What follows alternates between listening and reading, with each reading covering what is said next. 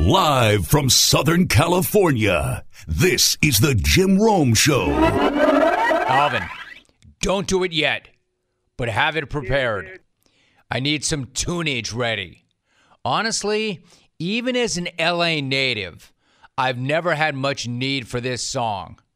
Never really liked it, never really felt it, never had any need for it, even as an LA native.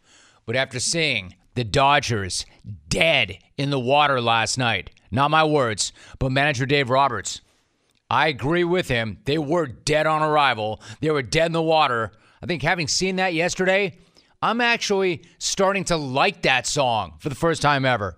In fact, Alvin, I never thought that I would say that, but I think I bleeping need this song. Give it to me. Yeah, you know what? It sounds different to me today. There's something about it. I've heard that song 8 billion times. There it is. The tweets are already coming in. Oh boy, here we go. Dodger Jim is at work with his like blue Dodger glove. No glove. No rooting interest. But I will ask you, Dodger fan, because I am objective. Hey, Dodger fan, how the hell are you living right now? How the hell are you living right now? Actually, wait, don't answer. Let me ask you something else instead. Instead of me asking you how the hell are you living right now, let me ask you this. How were you living about 15 hours ago? I can actually answer that as well. Barely on life support. And somebody was about to go right inside that room and rip that plug out the wall. Because down two games to none in the series and down 5 2 with five outs to go, you were finished. You know you were not coming back from a three run deficit, and you sure as hell were not coming back from a three games to none deficit especially after the Braves chased your ace in your own house after spotting him a two run lead. D O A. And not my words, but again, the words of Dodger manager Dave Roberts. We were dead in the water. You could see it. We were dead in the water. You could see it. How many times have you ever heard a manager cop to that? But he's right. They were dead in the water, and you could see it. Clear as day, Skip. Because even though the Red Sox did come back from back in the day from a three games to none deficit, this was not going to happen again. The Dodgers were not going to do that. Except nobody told that to this dude the former MVP, who really had not done a damn thing all season long, suddenly did the damn thing when they needed it most. Cody James Bellinger, if you need him. Got a pitch to Bellinger. And a fly ball to right center field. It's well hit, and it is gone. A three run home run for Bellinger. We've got a new game. It's tied at five on a 1 2 it out. Dodger Radio. Quote, oh boy, here we go. Dodger Jim at work with his blue Dodger glove. Again, I have no rooting interest except for something to talk about. And Cody Bellinger gave us something to talk about. Cody bleeping Bellinger. I'm not sure I've ever seen any situation or any moment or any locale or any scene changes quickly and as dramatically as Chavez Ravine did when Bellinger went up there and murdered that Luke Jackson offering. Like I've lived here virtually my entire life. Honestly, I, I did grow up, in fact, as a gigantic Dodger honk. It passed when I got into the business, but I did grow up that way. My point is, I've spent almost my entire life here and around here. I'm not sure I've ever seen that yard the way it was when Bellinger jumped ship. Again, Dodger manager Dave Roberts. It was as loud as I've heard Dodger Stadium after that homer. I mean, that's the absolute truth. Only time and the rest of the series will tell. But that moment, that moment felt like a where the hell were you moment, or where the hell were you when moment. Like, where the hell were you when Cody Bellinger crushed that ball and took the paddles to LA season? Man, there is so much about that bomb that makes no sense. So much about that bomb that was so improbable. So much about that bomb that should have been impossible. The fact that it was on a 1 2 pitch, the fact that it was way out of the strike zone, the fact that the pitch was more than four feet off the ground. That simply is not the kind of pitch that you deposit into the seats. It's the kind of pitch you lay off of for ball two. And if you swing at it, you're almost guaranteed to strike out because that's an elevated heater at 96. Hey, don't believe me, but check this. According to ESPN, nobody had homered on a pitch like that in the postseason in the last 13 years at least. They know that much, except Bellinger did. Because, of course, that guy did. We're talking about a guy who hit 165 in the regular season, not had 165 hits, but had a batting average of 165 in the regular season. And that was not a small sample either. The guy had 350 at bats and did next to nothing with them. Not only that, but all season long, this guy was garbage on fastballs. He had one home run all year on a pitch at 95 or above. And he hit 150. 150 on all fastballs. The guy could not turn on a fastball. This guy could not catch up to bleep all year long until he had to yesterday.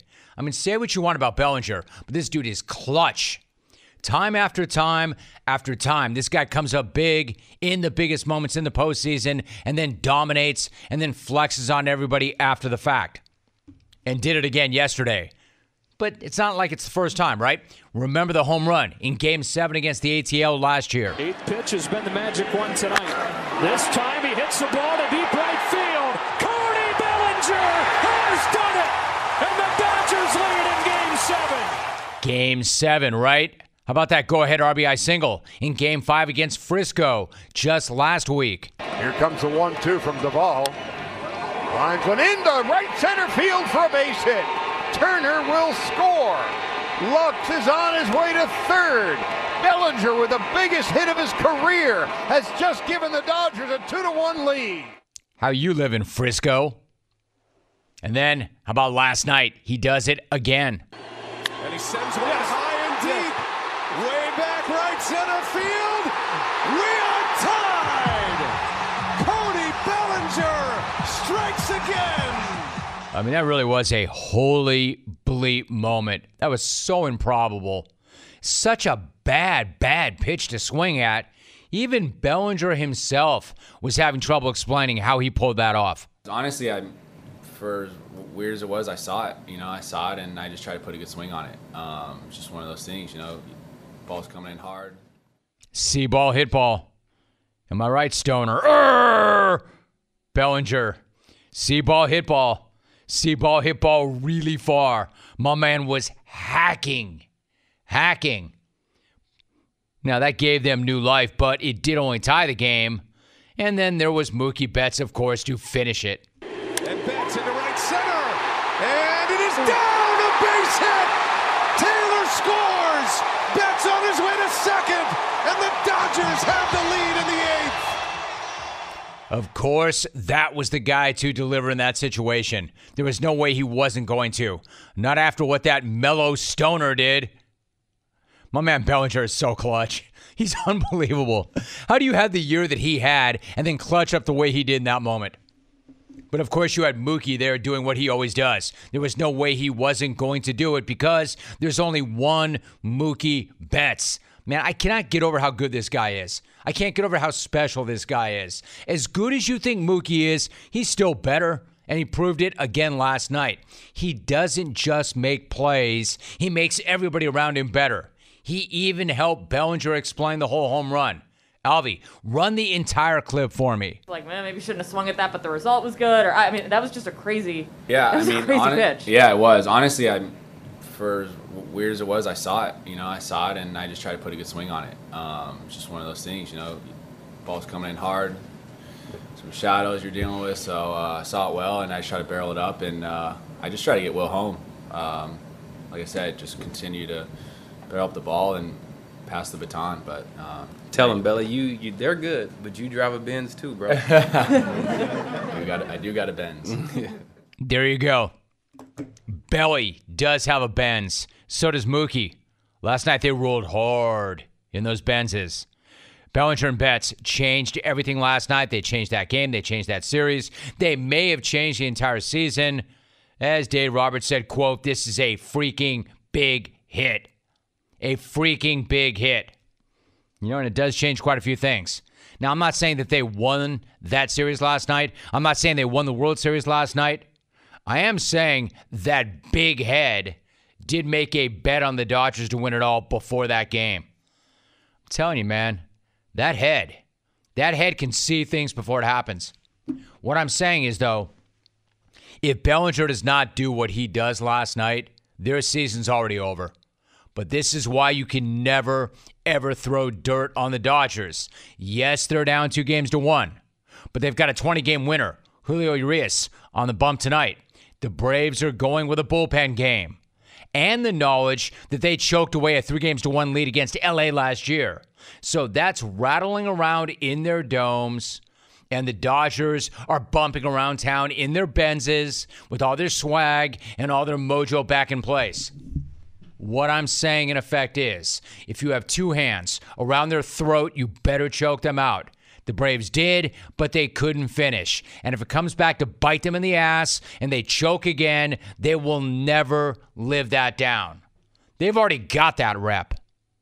But if they can't finish this time, that will stick to them forever, and then it's even worse. I mean, Cody Bellinger could hit 065 next year and still never have to buy a drink in this town ever again if the Dodgers come back. Vlad Guerrero hitting moonshots off his shoelaces thought that Cody mashing that home run from the letters was ridiculous. Mookie ridiculous. and Bellinger came to Dodger Stadium in a Benz while Walker Buehler drove up in a broken down Yugo. Still doesn't matter. He'll be back. You spot that guy two run lead, you think it's automatic. It's guaranteed. And then they fall behind 5 2. And I'm not going to lie, I thought they were dead. I thought they were done. I'm thinking to myself, time to die. We were dead in the water. Again, I'm not Dodger Jim. I don't care. All right, so let's talk some money for a minute. When you want to find great rates, organize your finances, or just make more intelligent money decisions, where do you go? Lending Tree. That's where, because Lending Tree is here for you. With the Lending Tree app, you can see all your bank accounts at a glance so you can better understand your spending and saving and build a budget that works for you. Plus, you can monitor your credit score, explore ways to improve your credit, and get automatic alerts to protect your identity. You starting to get a sense? Lending Tree can help you with a lot of different things. Lending Tree can help make sure that you're getting your best deal on loans, insurance, credit cards, and more through their wide network of banks and lenders. Also, Lending Tree gives you personalized tips and insights to help you save money and reach your financial dreams. So, whether you want to pay off debt, buy a home, build credit, or just make things a little easier, Lending Tree has your back for all your short and long term goals. There are no subscriptions, no fees, no hassle, just easy, honest, straightforward support to make the most of your money and achieve greater financial health. So download the free Lending Tree app right now and get started and see why thousands of people turn to Lending Tree every single day for smarter, easier finances. Terms and conditions may apply. NMLS number 1136. Logan Wilson is my guest. Logan, it's good to have you on. How are you? I'm doing well. How are you? Good, good. Appreciate the visit. You got a big one coming up. Let me first ask you about the game against Detroit first, if you don't mind. You were coming off a game where maybe the team was not at its very best, but you still win by 23. What's it say about this group that you can go out on the road, handle business like that, and not even on your best day, still win like that? Yeah, I think any win you can get on the road is a big one, especially in this league. Um, you know, it's the saying goes, any given Sunday. So we knew that, um, and we wanted to bounce back after that tough loss to the Packers. So, um, you know, we're a resilient team, and we just got a bunch of guys that are hungry to continue to work hard. And um, you know, we had a great week of practice and then when we went went there and did what we were supposed to do in Detroit. So um, it was definitely good to to end the week with a win. Logan Wilson joining us. All right, so on second and twenty in the first quarter, I mentioned you've got four interceptions. You got your fourth one. It was a great, great play. What did you see as the ball was in the air and then you ripped it out? Shoot, I didn't. I mean, I was just running with the uh, receiver down the field. Um, I didn't. I didn't turn and look for the ball. Um, our, our safety Vonn Bell came over, also um, got in on the play and um, help lodge dislodge the ball out, and um, you know I just happened to be in the right place at the right time. See, look, your linebacker coach Al Golden has made the point that you're playing so much faster this year because of the experience you have now. He also said that you are clearly a third down linebacker, and there aren't very many of them in the league. How much pride do you take in that role as a guy that plays three downs? Oh, I take a lot of pride in it. Um, a lot of that, you know, attributes to I think growing up my whole life playing football, I had never played linebacker. Um, I was a defensive back my whole career until I got to the University of Wyoming, where Coach Bohl decided to move me there. So I kind of used the, um, I'd say my my past background um, to my advantage, and I take big pride in being able to stay on the field for all three downs. All right, so that was back in the summer of 2015. He said to you, "You know what? I think I want to move you to linebacker." And as you pointed out, you really had no experience or very little experience at that spot. So, what was your reaction when he first broached the subject with you? Yeah, uh, I wasn't wasn't very uh, sure of it at at the time, um, but I, I've always been a team first guy, and I, I understood that you know what he thought was best to help benefit our team moving forward, and so it was a no brainer for me. Um, it obviously took some time to adjust, but you know that whole year that I redshirted, I was playing on scout team as a linebacker, so I kind of got used to the um, the physicality nature of it in a sense. Uh, obviously, didn't get to run our scheme as much, but um, that kind of helped, and then you know the rest is history. So Logan Wilson joining us. Hey, never mind not playing linebacker. I mean, the fact of the matter is, initially you weren't playing much football. The story goes that when you were young, you played soccer, but then you started hanging out with some kids who were really into football, including the son of a high school football coach. So when did you first start thinking seriously about and focusing on football? Oh man, uh, you know, I, think it was would have been third grade. Um, was when I started playing like flag football. Um, but I never really wanted to play tackle football. I was just, I don't know, I was just nervous about it. I don't know exactly what my reasoning was, but uh, I ended up giving it a shot and, um, you know, just really liked it and then just kind of took it, I don't know, like year by year and grew up with some friends that, you know, helped me enjoy the game. And um, I had a, I had a lot of great people, a lot of great support system um, you know, throughout my whole career, and it's just, I think it's just, um, just built on that. We're talking to Logan Wilson. I'm jumping around on topics, but it's all really interesting to me. Like Craig Bohl, when he took over as head coach at Wyoming, he made recruiting in-state players a priority. So, what did it mean to you to receive an offer from him and to get that chance to play there? I mean, that was huge. That, this for me, that was my dream school. That's where I wanted to play, and um, I know a lot of other Wyoming kids would say the same thing. You know, it, it, for us in Wyoming, that's our professional sports team because it's the only four-year uh, in-state university and so when Wyoming kids, you know, get an opportunity to go represent that brown and gold, it's a no-brainer for them. And obviously, I'm very thankful and um, humbled that Coach Bohl gave me that opportunity, and I just kind of took it and ran with it. We're talking Bengal football. Logan Wilson is joining us now. Earlier in the season, Joe Burrow was talking about the elite level that you're playing at right now. This is what Joe said about you. "Quote: He's a guy that you love to have on your team, and you would hate to play against. When he's in zone coverage, he reads the quarterback's eyes better than anybody." End of quote. So I'm curious about that skill, the ability to read a quarterback's eyes. Where does that come from? Is that film study or is that something else? Uh, I mean, obviously, there's only so much film study you can do. Um, you know, obviously, the great quarterbacks have different ways of doing, you know, that kind of stuff. But I think a lot of it is just, like I said earlier, attributes to me basically playing defensive back my whole life. I know I was a I was a, a safety, and then I got moved to corner like my junior and senior year of high school. So I've been a defensive back, um, and I also played on offense at receiver um, with in terms of like understanding ball skills and stuff like that. So uh, I think it's just a combination of a lot of different things, truthfully.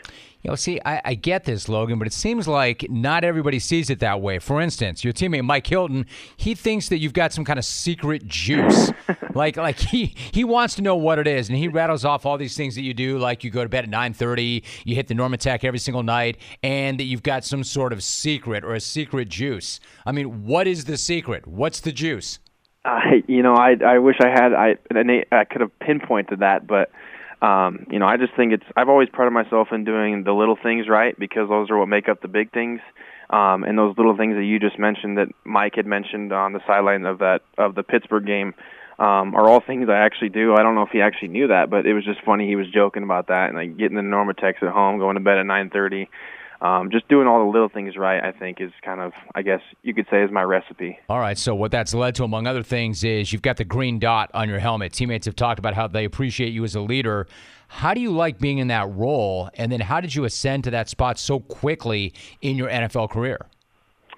You know, I I, I think I'm more comfortable in this in the fact that uh, I had done something very similar to it when it, my freshman year of um, at the University of Wyoming. Um, when I was redshirting or my redshirt freshman season, I was able to play um, next to a Mike linebacker named Lucas Wacha, and so I was an outside backer, and so I kind of got to you know learn the ropes and kind of see how he ran the defense at Mike.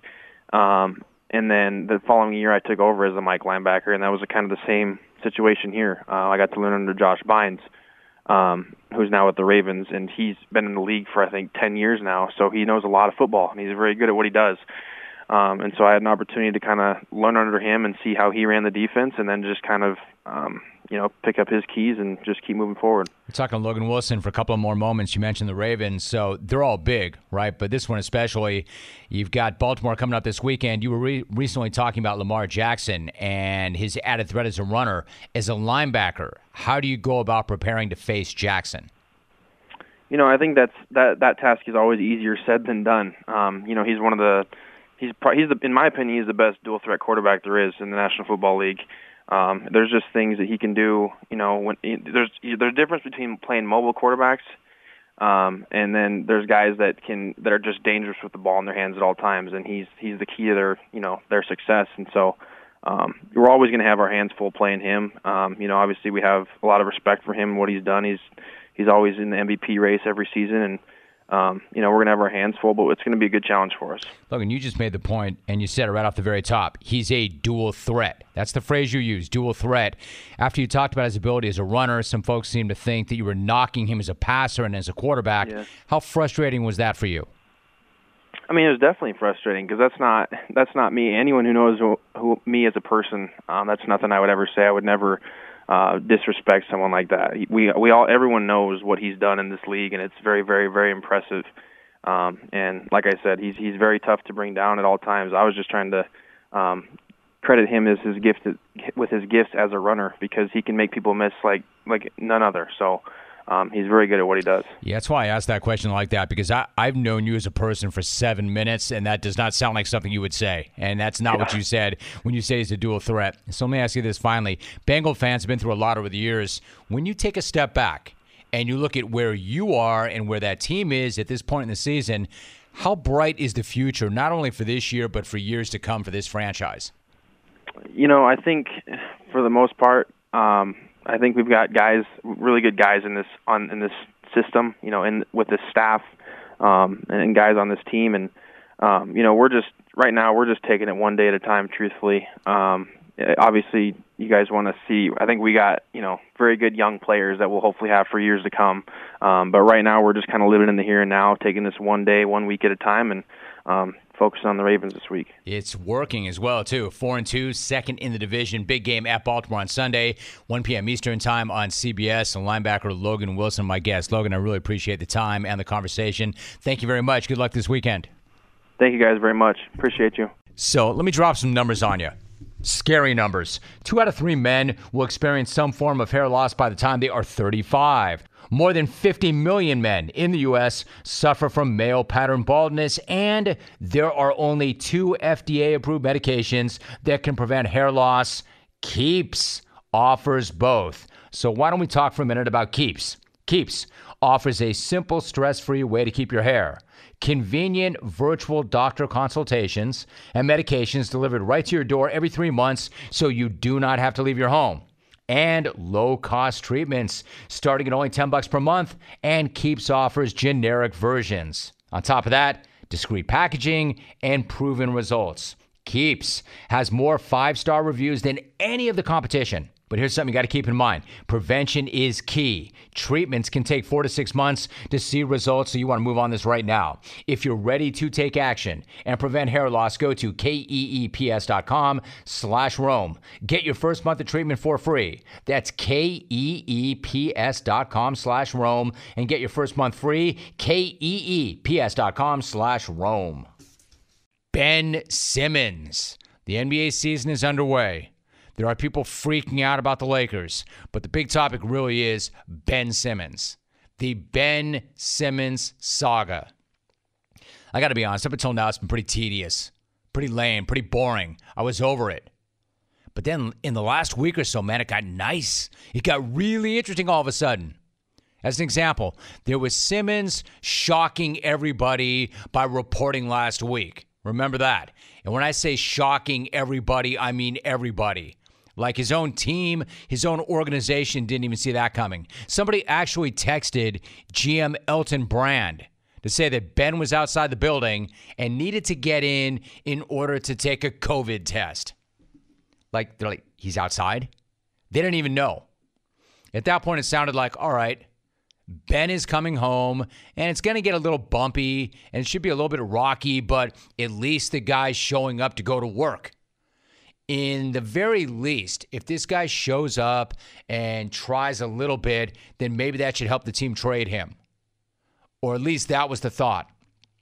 But then there was that report last week that some people in the organization thought that he might have actually faked COVID exposure in order to get out of game seven of the Atlanta Hawks series, which is still one of the most insane reports ever.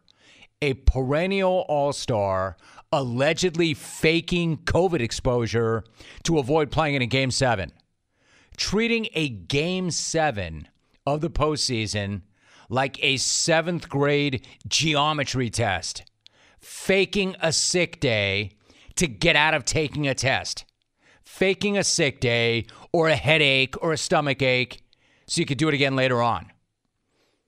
So that was then. Then you had that practice where he allegedly was carrying a phone in his pocket during that practice, which sounds crazy, right? But then let's be honest. If you tried to fake a COVID exposure to avoid the biggest game of your entire career, showing up with a laptop in your pants would sound normal. And then you've got yesterday and everything that went down yesterday. Shams tweeted, quote, sources, Doc Rivers asked Ben Simmons to join a defensive drill today. Simmons refused. Rivers asked again. Simmons said no again. Rivers then told Simmons he should go home, and Simmons dropped the ball and left. End of tweet. Now that's awesome. I mean, that, that is the absolute best. If faking a COVID test and showing up with a phone in his pants was middle school, then this is preschool. I mean, imagine being so far in your own head, so completely and utterly gone, that you thought that it would be a good idea to just refuse to participate in a drill. And then to refuse to participate in that same drill a second time and then get kicked out of practice. And then it's not just leave, all right? It's not just, uh, they sent me home. I mean, guys get kicked out of practice, right? But it's not just that. You're also suspended for the opener. And now you're out 1.4 mil, according to Woj, and you're making a total ass of yourself every step along the way. And it doesn't have to be this way. You do not have to set your entire reputation on fire in the process. You do not have to make everybody think that you're an unprofessional, immature, petulant little brat. You don't have to have your teammates talking about babysitting you the way Joel Embiid was yesterday. But at the end of the day, our job is not to babysit somebody. Uh, you know, we here, we get paid to we're just on the court, go out, play hard, uh, win some games. That's all we get paid for. We don't get paid to come out here and you know try to babysit somebody and show my teammates feel that way. We don't get paid to come out here and babysit our teammates. And that's not the only thing Joel had to say. There was also this. At this point, I don't care about that man, honestly. He does whatever he wants. Uh, you know, that's not my job. Uh, you know, that's those guys' jobs. Uh, you know, I'm only focused on trying to make the team better, uh, win some games, uh, you know, play hard every night, uh, try to lead, you know, the guys that we have here. And I'm sure they feel the same way because, you know, our chemistry has been excellent. Uh, despite you know everything that's been happening in the, uh, the last few months, uh, so yeah, like I said, I don't I don't really care. Like, we can debate how he meant that. We can debate the comma position. Was he saying, I don't really care about that man? Or was he saying, I don't really care about that man? One is a little more severe, but neither is good. Nor is the fact that Joe chased it with, quote, he does whatever he wants, end quote. Not exactly a ringing endorsement to any potential trade partner. Hey, Ben, how is this whole thing working out for you? Because everybody knows that you're a gifted player. Everybody knows that you can do things on the floor that only a few other guys can actually do. Lockdown defender, excellent distributor, and yes, shooting is a massive flaw at the moment. But if you fix that, we're talking about you maybe being an MVP candidate year after year after year. Like you could have the league in the palm of your hand. Instead, you've made yourself completely toxic, and honestly, you look like an idiot. You're an idiot. Do yourself a favor. Fire up that tablet that you allegedly had in your pants and check out the local headlines in Philadelphia today. There's ban Simmons, there's BS walks. Like, if you really want to be traded, there are ways you can do it. I mean, it's not pretty, it's not professional, but it'll get the job done. It works. You could do what Anthony Davis did in New Orleans and request a trade, and then make it clear that it's really not a request, but it's a demand. Or you can do what James Harden did and skip working with his team and hand out honey buns with Lil Baby or two Lil Baby. And then show up fat. fat. I mean, barrel chested when you do show up. Or you could do what plenty of guys have done in the past and report for camp and then fake an injury. Or uh, suffer a hamstring pull and just sit out. You could do any of these things, or you could do what you've done, which is pretty much shoot yourself in the foot every possible way. Nobody looks worse here than Simmons. Say what you want about James Harden and how hard he partied and the fact that he ate his way out of Houston, allegedly. Everybody knew he wanted to get to a better place. The Rockets were rebuilding. Harden did not want to be a part of that rebuild. That part of his antics was understandable on some level. Ben Simmons, though, wants off the team that had the best record in the East last year. He wants to get away from a team that has a legitimate look at an NBA championship. So, again, the question for the entire league or anybody watching this is for who? For what? James Harden's rep took a hit. Anthony Davis took a hit when he wanted out of New Orleans, but most people could understand why those guys wanted out of those places. I'm not sure anybody anywhere understands why Simmons wants out of Philly. Why? Because his name came up in trade talks with Houston?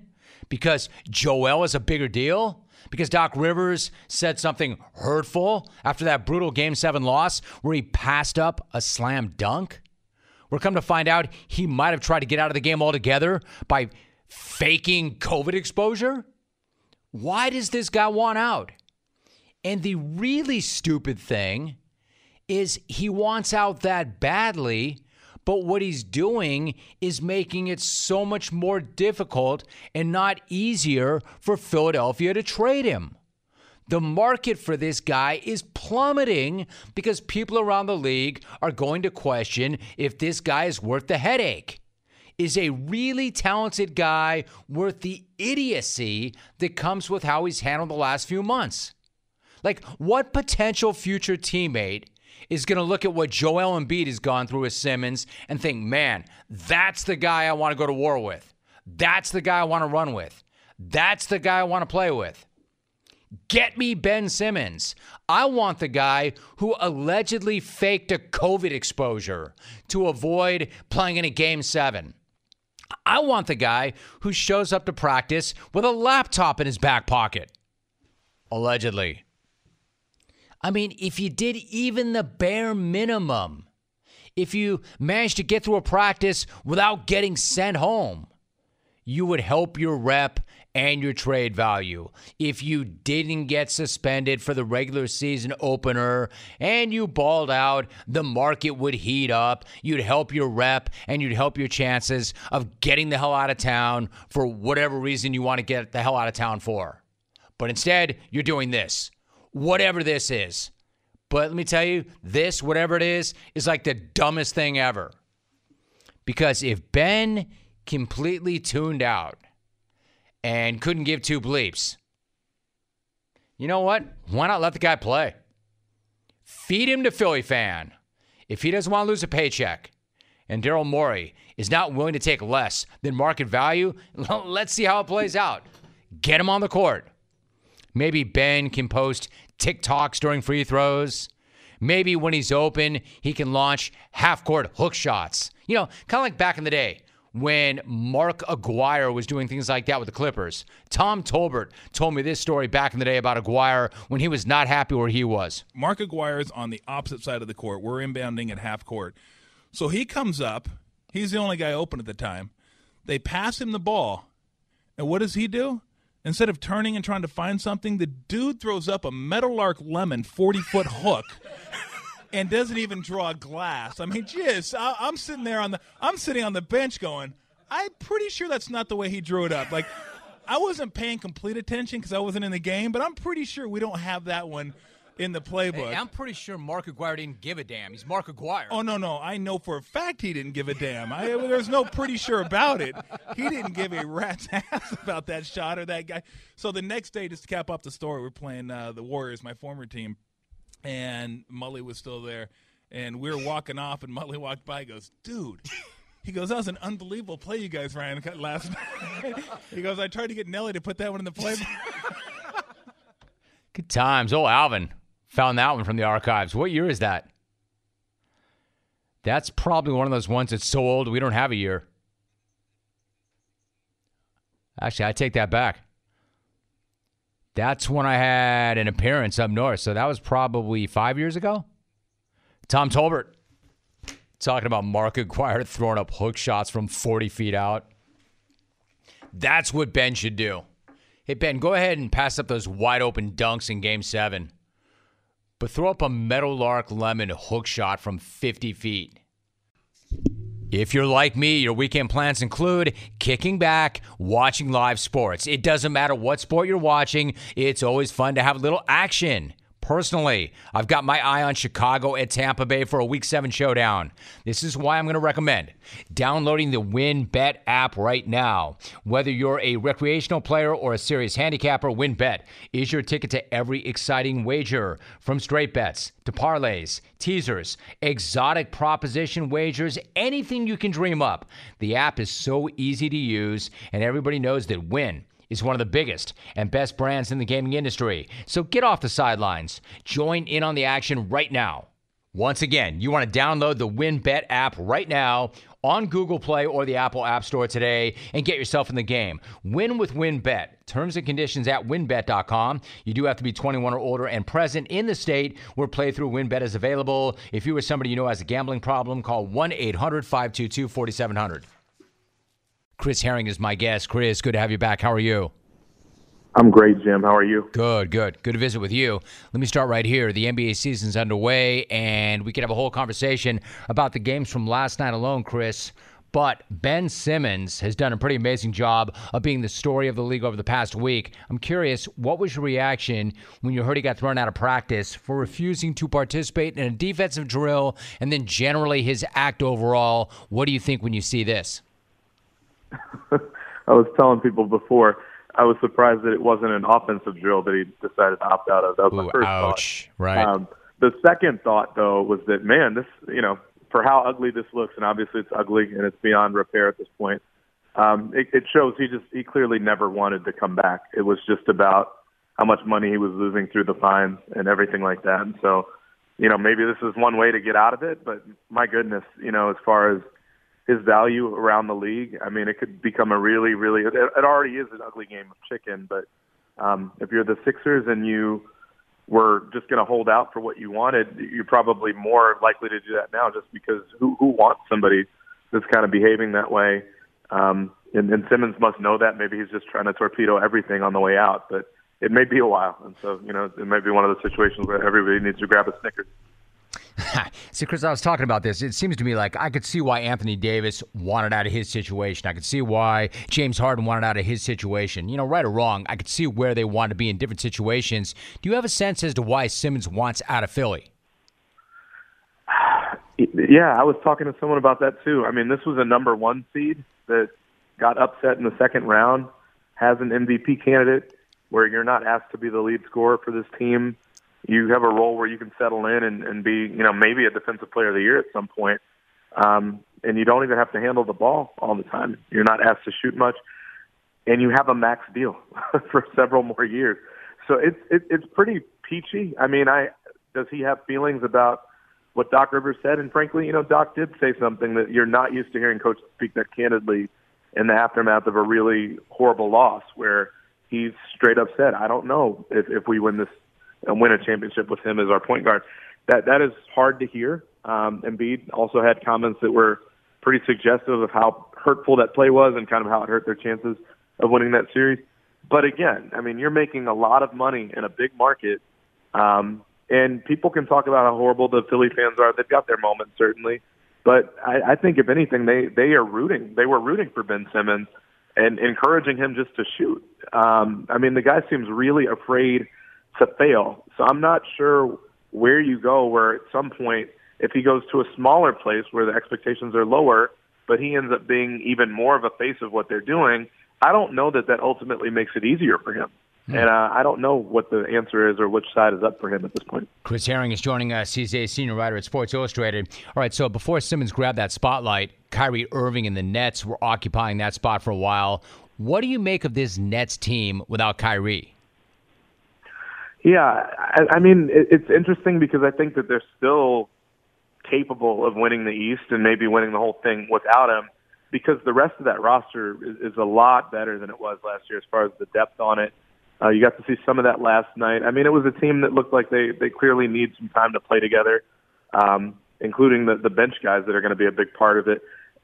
Whether they're as able to withstand a, a serious injury to Kevin Durant or James Harden that would keep them out for 20 games, maybe not. Um, you know, as if you had three people and, and the ability to withstand that.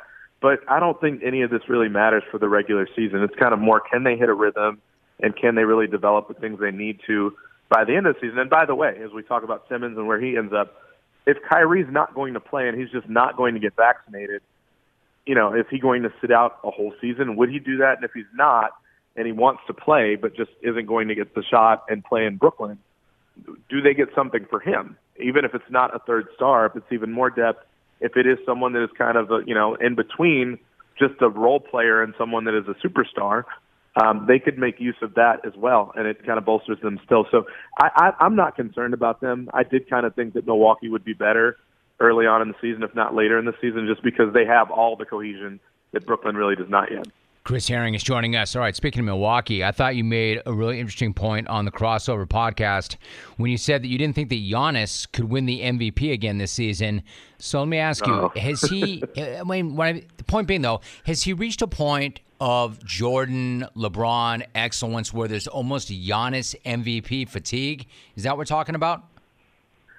I think possibly. I, I will say this: a lot of times, like I think LeBron potentially would have won more uh, and would have won the one right after he went to Miami had people not been so up in arms about the way he left for Miami. And so I think sometimes, you know, my point may be accurate, may be wrong as far as the fatigue. I mean, he's coming off a title. He's 26, and so he still has room to get better with the jumper and with other things as well. But I also think he's really well liked uh, in a way that a lot of people are not by the time that they get to this stage as far as just like being universally loved. It's really hard to find people to just say negative things about Giannis um, in terms of you know he hasn't had a decision moment, and I don't know that he ever will. And so that part of it is worth keeping in mind too. But I think the point that that uh, some of my colleagues made on that podcast that you were speaking about is that it's just harder for me. A lot of times, what I look at when I'm looking at an MVP vote or something like that is is this kind of standard for what they've done already, or are they pushing new boundaries? And with Jokic, that was what he was doing with Giannis in his second year that he won the MVP, he had done that. With Steph in his second year, uh, where he was uni- unanimous, it was the same sort of thing where he he went above and beyond even what he'd done the first time he won it. I think it gets harder for Giannis to keep doing that unless he develops a jumper, but it's possible, and it's very possible that his team ends up with the best record, which also you would think gives him a little bit of a leg up in terms of trying to do it. But I do think once you start getting in that rarefied air of three awards, four awards that you've won, it gets a little bit harder just because I think at that point you're basically saying this guy is one of the greatest to ever play, and he is, but is he like Jordan level greatest to ever play, or is he somewhere in between there? And I think some people will probably have that question and maybe hold off on voting for him. I think that's a very interesting conversation. Chris Herring joining us. All right, one more thing really quickly. When you look at the Lakers, they opened up their season last night with that loss to Golden State. They were up two games to one on Phoenix in the postseason before it all fell apart. In your opinion, did they really need to blow it all up and radically reshape the roster the way that they did? I mean, it's months later, and I'm still stunned that they did that. Not just that they blew it up, but that you blew it up to bring Russell Westbrook in. And I know it's just game one, um, you know, and there are people that are more nerd oriented like me that are going to look at the box score and also watch the game and notice the nuances of the game as well. But notice right away that you know Russ is not necessarily the things that you need for that team uh, as a third star. You normally think of third stars, Klay Thompson with Durant and Steph, and and you know people like that, Ray Allen with Kevin Garnett and Paul Pierce, guys that kill you if you can't get out to them as a defender to stop them from shooting because you leave them wide open. Russ is not a good shooter. You would rather him be wide open. And he's not someone that's going to cut, and he's not someone that's going to screen, and he's a kind of not a defender that you want to have out there when Steph is out there uh, because he's not going to stay with Steph. And so he was a minus 23 last night in a game that was relatively close. Nobody else had anything near that as far as the plus minus. So that's the sort of thing I worry about. It's early. I'm sure they'll figure it out, but I would have kept the roster more similar and just banked on those guys being healthier this year than blow it up for that. But they could prove me wrong. Who knows? It's early. So, Chris, really quickly as a follow up, what do you think? All that said, that makes sense to me. What you said. What do you think that LeBron was thinking? Like, what do you, what kind of conversations was LeBron having in the mansion when he had Russ over and said, "This would work. This would work. This is why you should join us." What was his pitch? You know, I think it's it's similar to what we were saying a moment ago about Brooklyn. Is, is if you have AD go down, or even if LeBron goes down again, at least you have a, a third guy that can kind of step in and take some of the brunt off everybody else. Um, and so there's that part of it, but also, you know, God bless LeBron, but I, I also think star players kind of have blind spots when it comes to the sorts of things that we're talking about, about what really makes a championship team. Uh, he's great. He's a great player, but does he contribute to winning in the same way that like Chris Paul does?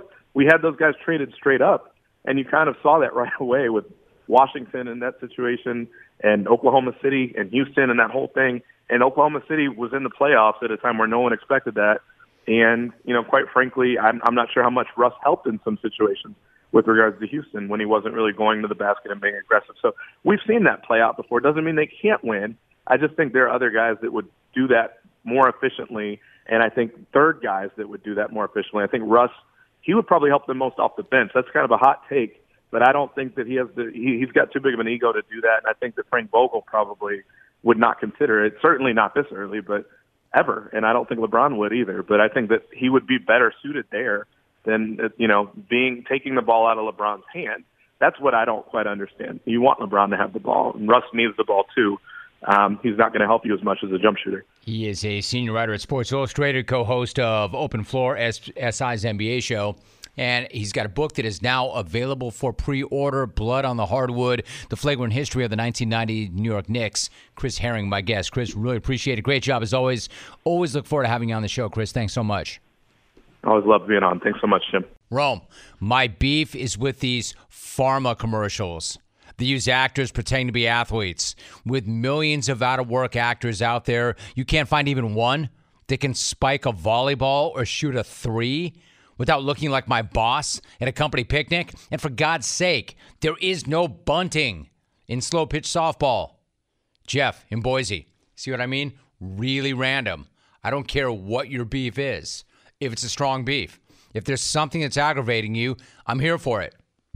Hey, Rome, I have a beef with the people on an escalator that stand right in the middle, despite what many of you bags seem to think. There are rules for using an escalator. Move to the right when you're standing still, stick to the left side if you're walking up or down. It's pretty simple. Aaron in Iowa. See what I mean? Random. This guy's complaining about escalator etiquette, escalator protocol. Rome Slice. My beef is with the dirtbags that drive around with dogs in their lap. These gigantic tools swerve all over the road like Mark Few on Boone's farm while their Pomeranian bounces all over the steering wheel and dash. Do us all a favor and just let the dog drive because Fifi is clearly smarter than you. Thanks. Justin in Reading. See, that's different. And not good for Mark Few. At 541 Brown, quote, Rome, my beef is with Red Bull drinkers. You people make coffee breath actually smell good. Jim in Indiana, quote, my beef is with the guy who came up with thin Reese's peanut butter cups. What moron thinks that smaller servings of candy is a good thing? Wore Costco sized bags of Skittles that last through an entire program. Signed Garrett Ritt. Hey, Jim, my beef is with people in my office and their noisy water bottles. If you aggressively screw the lid off and on your hydro flask one more time, I might pop my own lid. I promise you do not need to take a tiny sip of water or whatever strange liquid you're concealing every seven seconds, and you definitely don't need to shake the ice repeatedly either. Jay Z Minneapolis. All right, that's a new one. That's that's one that I've not heard before thermos protocol. That guy must be so pissed. You could hear it. Like all day long, he has to deal with that. Hey, Jim, my beef is with people who get up ridiculously early for no reason. Then they proceed to do dishes and have loud conversations at 5:30 in the morning. Yeah, don't worry about it. I was going to get up in 3 hours anyway. I'll come visit you again, never. Yeah, Lee, you sound like a great guy to have around. I, I don't think you have to worry about that, Lee. I don't think you're going to get an invite ever again. You know, there there are people that you have over to your house that are easy to have around, and then there's Lee. You know, the ones that help out and the ones who do nothing but wait for you to wait on them, like Lee. Susie from Wisco writes, "Hey, Grandma." Stop asking questions in the movie. I have the same amount of information you do. If you can't hear, read the subtitles. If you can't read, then just rest your eyes and I will watch for the both of us. War Lady Clone. Hey, Jimothy, my beef is with the dude that tucks the top of his ears under his baseball cap pull those Dumbo ears out and rock that dome piece like a man, you bag. Nick and Erie. Margot from Buffalo is in. Quote, my beef is when you're at a four way traffic stop and the person in the other car waves for you to go and you wave for them to go. They wave again for you to go. And then when you start to go, they go. Hello. Get your bleep together. Rome. My beef is with Funyuns. They taste like complete ass. Yet take up one quarter of the Frito Lay mixed snack package. St- stoners don't even like them. Hey, Frito Lay, how about mixing in a few extra bags of Cool Ranch nachos instead of that greasy crap? Dresden Seatown, War Case Keenum. Yeah, I gotta admit, I don't go looking for them, but I'm not opposed when I see them. I'm okay with them. Funyuns don't bother me. In fact, Dodger Jano actually likes them. Mmm. Mmm. Rit loves them. Mmm. Mm. onions. Ryan in Sacktown. JR, I have beef with adults who begin eating their groceries before they check out. Jane Humboldt, quote, I got beef with guy in a packed restroom. Let me stop right there. Every single beef segment always has at least one beef. There's always some bathroom beef. Like I thought we'd run through all of it by now, but I haven't apparently. I got beef with guy in a packed restroom standing at the urinal with his drawers around his ankles who then who then lets one rip. It's bad enough we have to see his nasty butt. Now he's going to share his beef stew. Gross. Yo, fellas, that doesn't need to see the light of day. I can't keep that off Twitter, but I can't keep that off the air. Chalk. I don't know who's responsible for that. You were Rit. Seems more like chalk humor to me. H.O.F. Spillane tweets Rome, my beef is with my husband. When he goes to work, he always leaves the lid to his coffin open. Signed Mrs. Chalk. Somewhat clever. Here she is. She's a killer. At Romy's My Homie tweets. I got beef with Twitter for banning my account for making fun of some idiot rednecks chrome truck nuts. Hey, Twitter, get yourself a big bag of rubber dongas and eat every rubber donga in it. You asses. Abigail in San Diego, unwar sensitive kooks. War lady clones. Abigail ain't playing. I don't know, Abigail. You got to work. You got to come with something pretty, pretty offensive to get banned from Twitter. because there's a lot of really offensive stuff that they allow on Twitter. War Lady clones. All right, let's get to it. Let's go to the phones now. Quickly, we go to Kansas City. Bob on the phones. Bob, what's your beef? Oh, Jim, my beef is with my son-in-law Mo. I um, taught him about the Jim Rome show, brought him up about the Jim Rome show. I'm listening last Wednesday, and I hear Mo talking about my daughter on the radio.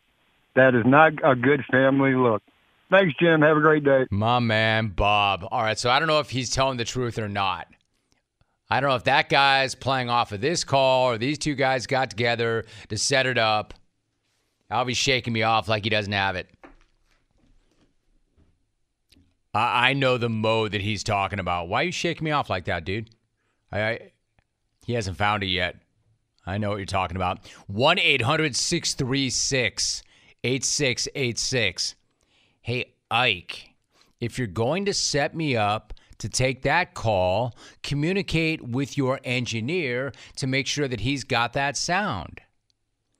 Can you dudes on the other side of the glass pull your heads out your asses and communicate with each other?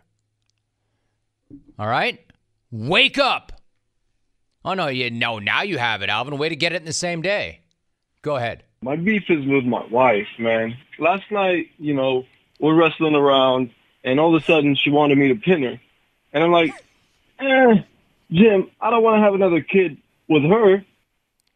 All right, so apparently her dad just called and said that he had a beef with his son in law for talking about the family like that on the show. He said, I turned him on to the Jim Rome show. I didn't expect him to call with that. All right, better late than never, fellas. Let's go this time to Montana. Sean. Hey, Sean, what's your beef? Jim, my beef is with your kindler, gentler definition of a clone for your 2021 listeners. I've been listening since 93, 690 days when I was in Camp Pendleton. A clone would listen to the program, call your show, and regurgitate your own take right back to you. And then when your show ended, they'd call Hacksaw, they'd call the coach uh, John Kentera, and they would offer your opinion on their show as their own uh, their own take. And it, a clone was derogatory, although imitation is a form of flattery, I guess. But I, I, I don't know. He's kind of gentle at times. My beef is the clone. There's a clone and a listener. I'm a listener, not a clone. Love the show. I'm out. My man, you're right. You're right. That, that's true, by the way. You're right. I literally dumbed that down for the sake of brevity. You're right. It was kind of derisive. But again, I'm not going to bite the hand that feeds. A- anyway, I, I could give you the definition of a clone, but it would take like 10 minutes. And I don't have 10 minutes right now, but what he says is accurate. Let's go to Wisconsin. Doug in Wisco. What's going on, Doug? What's your beef?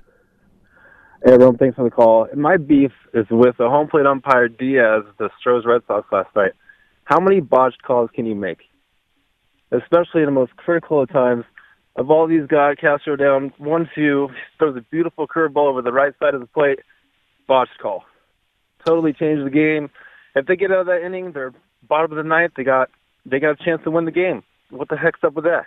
Right. Get in, get out. I, I hear you. I, I feel your frustration. Like we said, there's got to be a human element involved, or maybe there doesn't, right? Bring on the robots. If you're going to affect the outcome and the bottom line, bring on the robots. Good night.